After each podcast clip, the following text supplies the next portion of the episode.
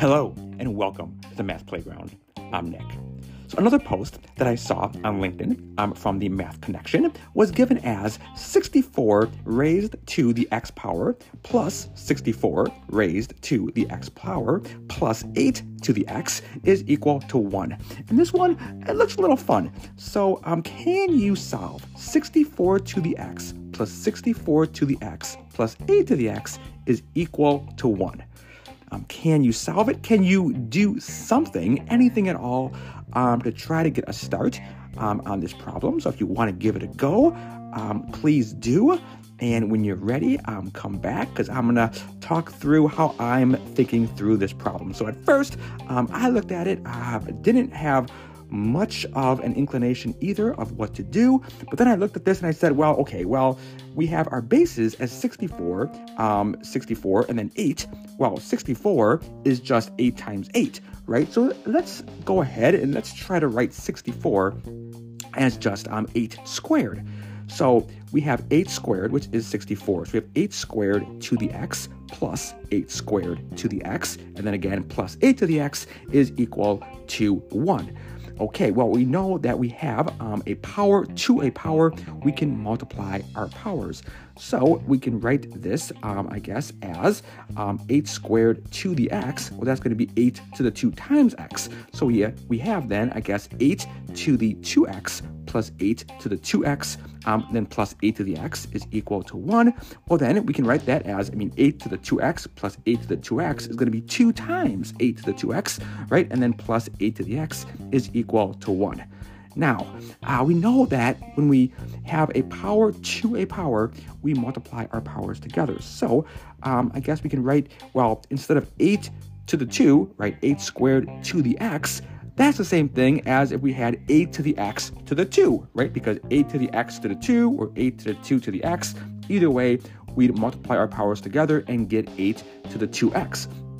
So what if we go ahead and write, right now we have 2 times 8 to the 2x and then plus 8 to the x equals 1.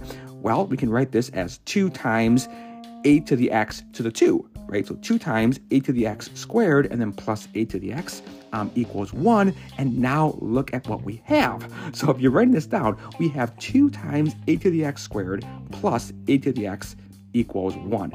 So we have 2 times something squared plus, well, that same something equals 1. So it's kind of like if 8 to the x was just a variable, right? It would be 2 times some variable squared plus that same variable equals 1, which looks just like a very nice quadratic equation that, well, is sometimes pretty simple to solve. So if we let 8 to the x be equal to something else, let's say maybe u, right? So now we can go ahead and let's let u be equal to 8 to the x. So now we have, instead of 2 times 8 to the x squared, we just have 2 times u squared plus u is equal to 1. Well, now this looks nice because now we can go ahead and just subtract 1 from both sides of the equation. And then we'd have a nice quadratic equation set equal to 0. So we'd have 2u squared plus u minus 1 is equal to 0, which, look at this, this is going to factor very nice for us. 2u squared plus u minus 1, we could factor that as, well, 2u squared, that's got to be 2u times u, negative 1, that's got to be 1 times 1. We have to have opposite signs to get to a negative 1, so I guess if we have 2u minus 1 and then times the quantity u plus 1, always check by distributing that. We get 2u times u, that's 2u squared, and then 2u times 1, well, that's 2u, but then negative 1 times u is going to be minus u, so negative u, so 2u minus u gives us the plus u in the middle, and then negative 1 times 1 is going to be the negative 1. So this factors 2u squared plus u minus 1 equal to 0, factors as the quantity 2u minus 1 times the quantity u plus 1, and this is still going to be equal to 0. But now we have two factors, two things that we are multiplying together and will equal to 0. Therefore, at least one of those quantities must be 0. So either 2u minus 1 is equal to 0. Well, to solve that, we could just add 1 to both sides and get that 2u would be equal to 1 and divide through by 2 to give us that u would be equal to 1/2. Or or we would have that u plus 1 would be equal to 0. Well, if u plus 1 is equal to 0, that means that u would be equal to negative 1.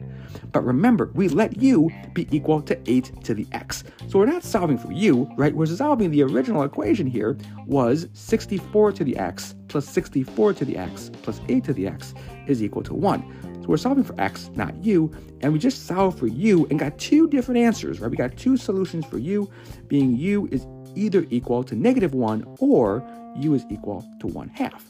Well, if u is negative 1, that means that 8 to the x would be equal to u. So 8 to the x would be equal to negative 1. But wait a minute. 8 to any power. Is that possible that 8 to some power is going to be equal to negative 1, or any negative value for that matter? Well, 8 to any positive power, obviously, is going to be positive, right? And 8 to the 0 power is 1, right? Anything to the 0 power is 1, not negative 1. And 8 to any negative power, could 8 to any negative power be negative? Well, 8 to any negative power is 1 over 8 to that same positive power, and 8 to any power, positive, negative, or 0, can never be negative. So there's no possible value for x that 8 to some power is going to be equal to negative 1. So therefore, we can throw away the value that u cannot be equal to negative 1. So therefore, u, it looks like, well, could be equal to 1/2. So if u is equal to 1/2, then what would x be? Well, if u is 1/2, we'd have that 8 to the x would be equal to 1/2. Now, we could just think through this. I mean, 8 to what power is equal to 1/2? Well, 8, I mean, 8 to what power is 1/2? Well, let's just look at maybe 8 to what power is 2. 8 to what power is 2? Now, 2 is already smaller than 8, right? Remember, and...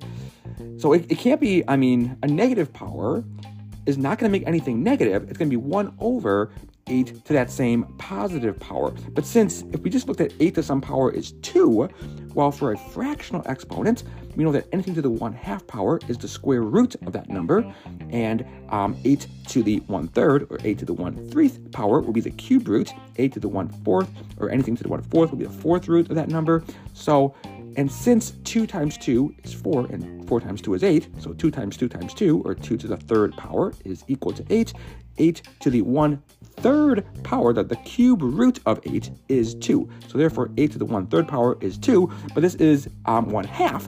Well, we know that a negative exponent is 1 over 8 to that same positive power. So therefore, 8 to the negative 1/3 power would be 1 over 8 to the 1/3, and 1 over 8 to the 1/3 is 1 over the cube root of 8, which is 1 over 2, which is 1/2. So therefore, it looks like the value of x here is equal to negative 1/3.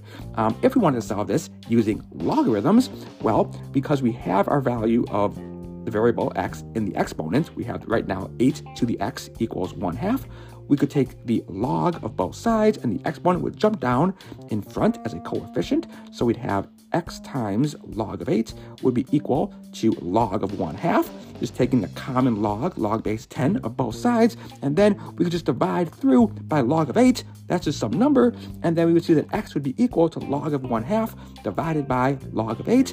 And if we go ahead and put that in a calculator, we would see that yes, x would be equal to, well, we would, if we have a calculator, we probably would get negative 0.0 or 333333333 forever, which is negative 1/3. So we get that yes, x here is equal to negative 1/3. If we go ahead and check it, 64 to the negative 1/3 power, so 1 over 64 to the 1/3 plus 64 to negative 1/3, that's going to give us 1/2, and then plus 8 to the 1/3 is going to be, again, 1/2, which is going to be equal to 1.